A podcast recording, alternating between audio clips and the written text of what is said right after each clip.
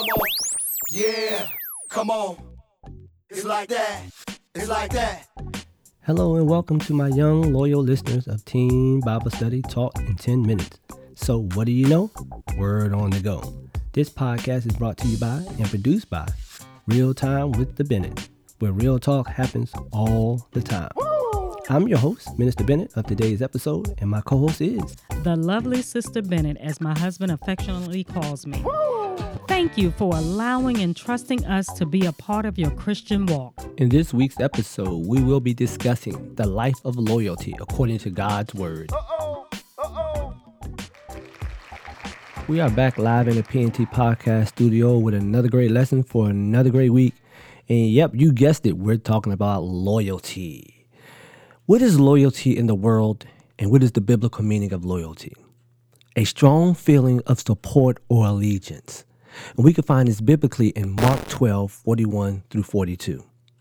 Jesus sat down opposite the place where the offerings were put and watched the crowd putting their money into the temple treasury.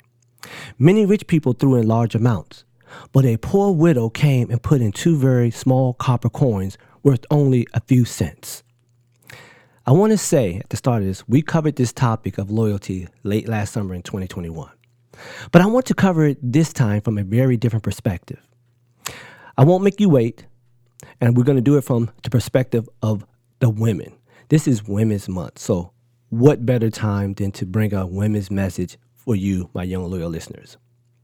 While this woman is nameless, it doesn't devalue her contribution to our Christian walk or our life.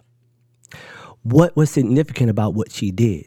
She was loyal to Jesus and his cause, which was a cause that brought many to Christ and to salvation, including us.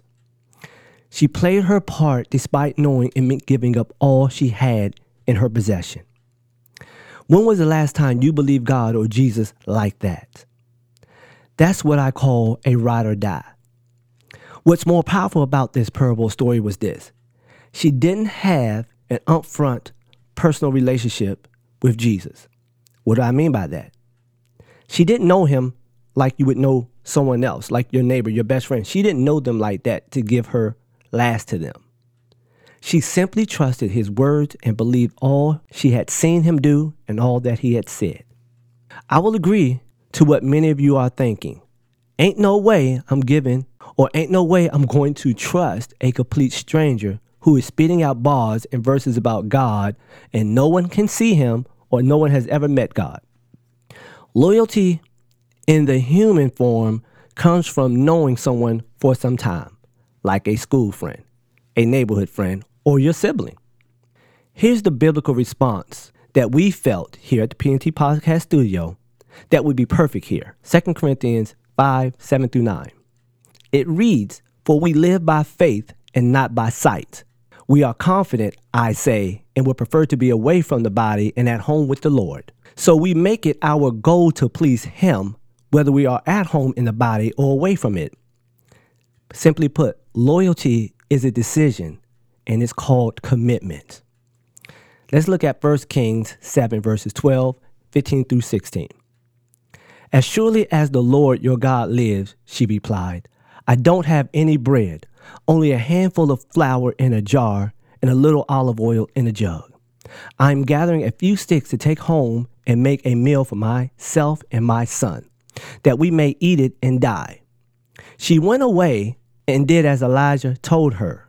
So there was food every day for Elijah and for the woman and her family.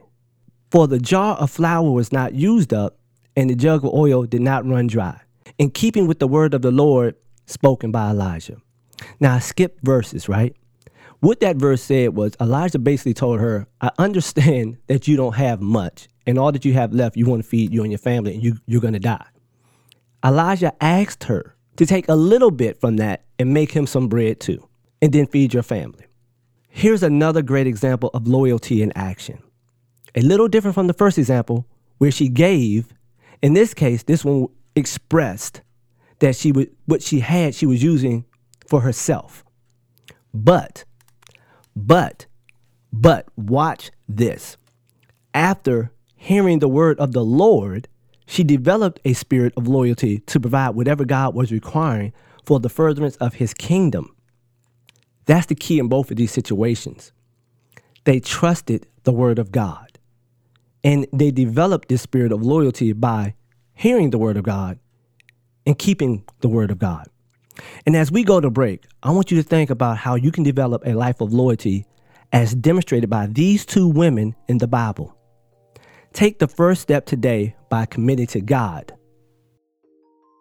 And we're back live in the PNT podcast studio after that short break. I truly want y'all to understand that Christianity is a lifestyle. It's not something you do, it's a lifestyle. You wear it, you put it on every day. You have to live this thing out. So, the life of loyalty. Let's look at some practical ways that can help you with that, right? Living with loyalty or being committed depends on your faith in God's word and the work of Jesus that he did on the cross for our eternal life and our salvation. See, it depends on that. From the wonderful examples and illustrations of the women in the Bible that I provided, yes, they were awesome women in the Bible. I want you to understand that. From the first segment, by being loyal to God and all they did and all they do, you can also be blessed like they were. Let's look at number one defining loyalty. What does loyalty look like to you? But let's let's not really look at it from that perspective, but you have to define it from a biblical perspective.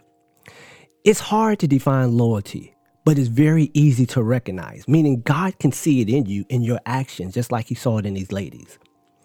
Loyalty is valuable because it allows us to take the risk of predicting the actions or behavior of God because we trust him. See, we know what God is capable of. We know what Jesus did for us. We can trust and we know that.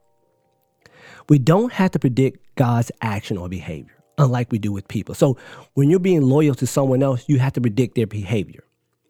The reason why we don't have to predict God's behavior is this He's not a man that he should lie to us. It's just that simple. Number two, loyalty to who? Yes, I just spoke about you being loyal to other people, your friends, your siblings, your ride or dies, whatever you may call them, your bros, your homies. But one may always, or you may not always, correctly decide who to be loyal to. And I'm sure you've experienced that. Some people may disappoint us, they may even deceive us into thinking that they're loyal to us and we can be loyal to them.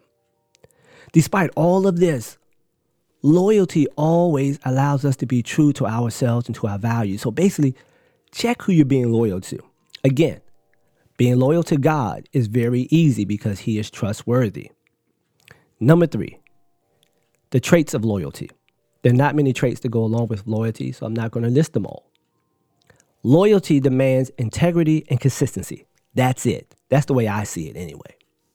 You can't be loyal, for instance, to a friend, your coach, your team, and not be loyal to your parents, your family, or God, or vice versa. So basically, what I'm saying when I talked about living a life of loyalty or living this Christian life is a lifestyle. So you can't turn loyalty off and on. Either you're a loyal person or you're not. And number four, and I'm going to let you go on to the conversation corner.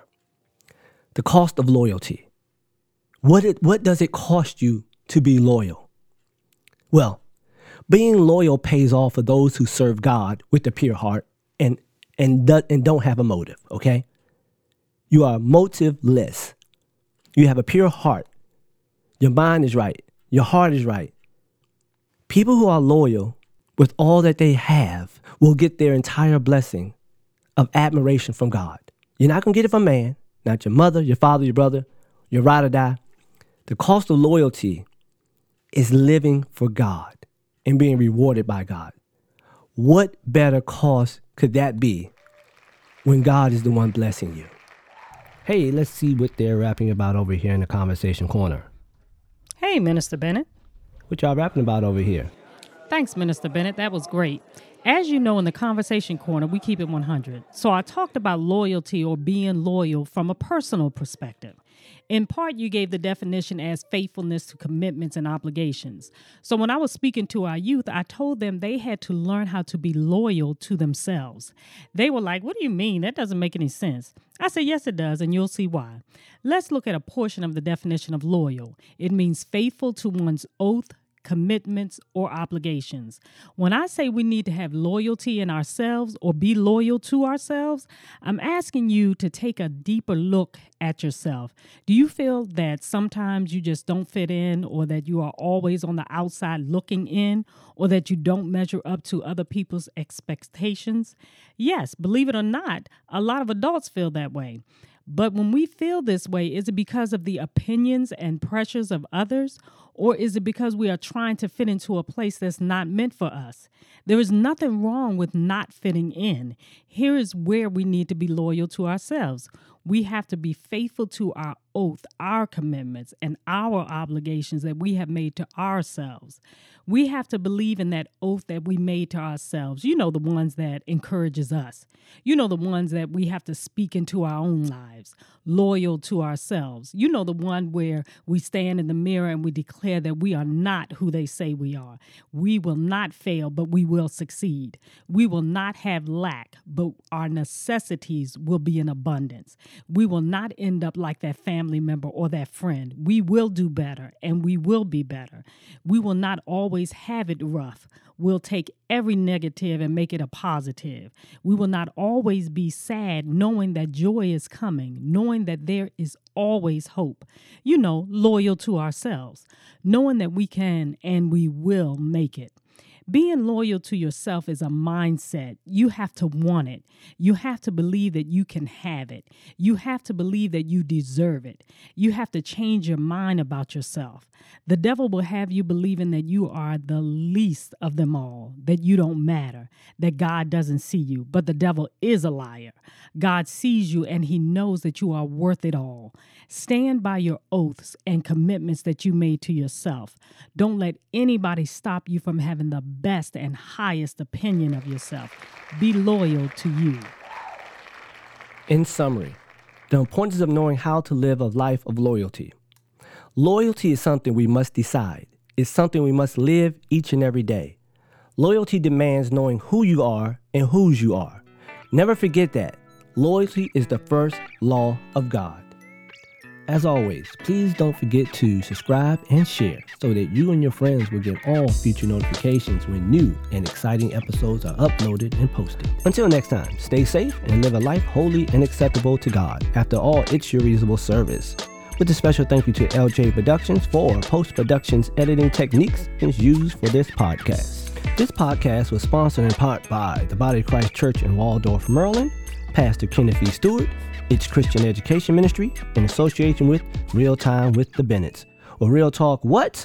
You got it. Happens all the time. Yeah, it's like that.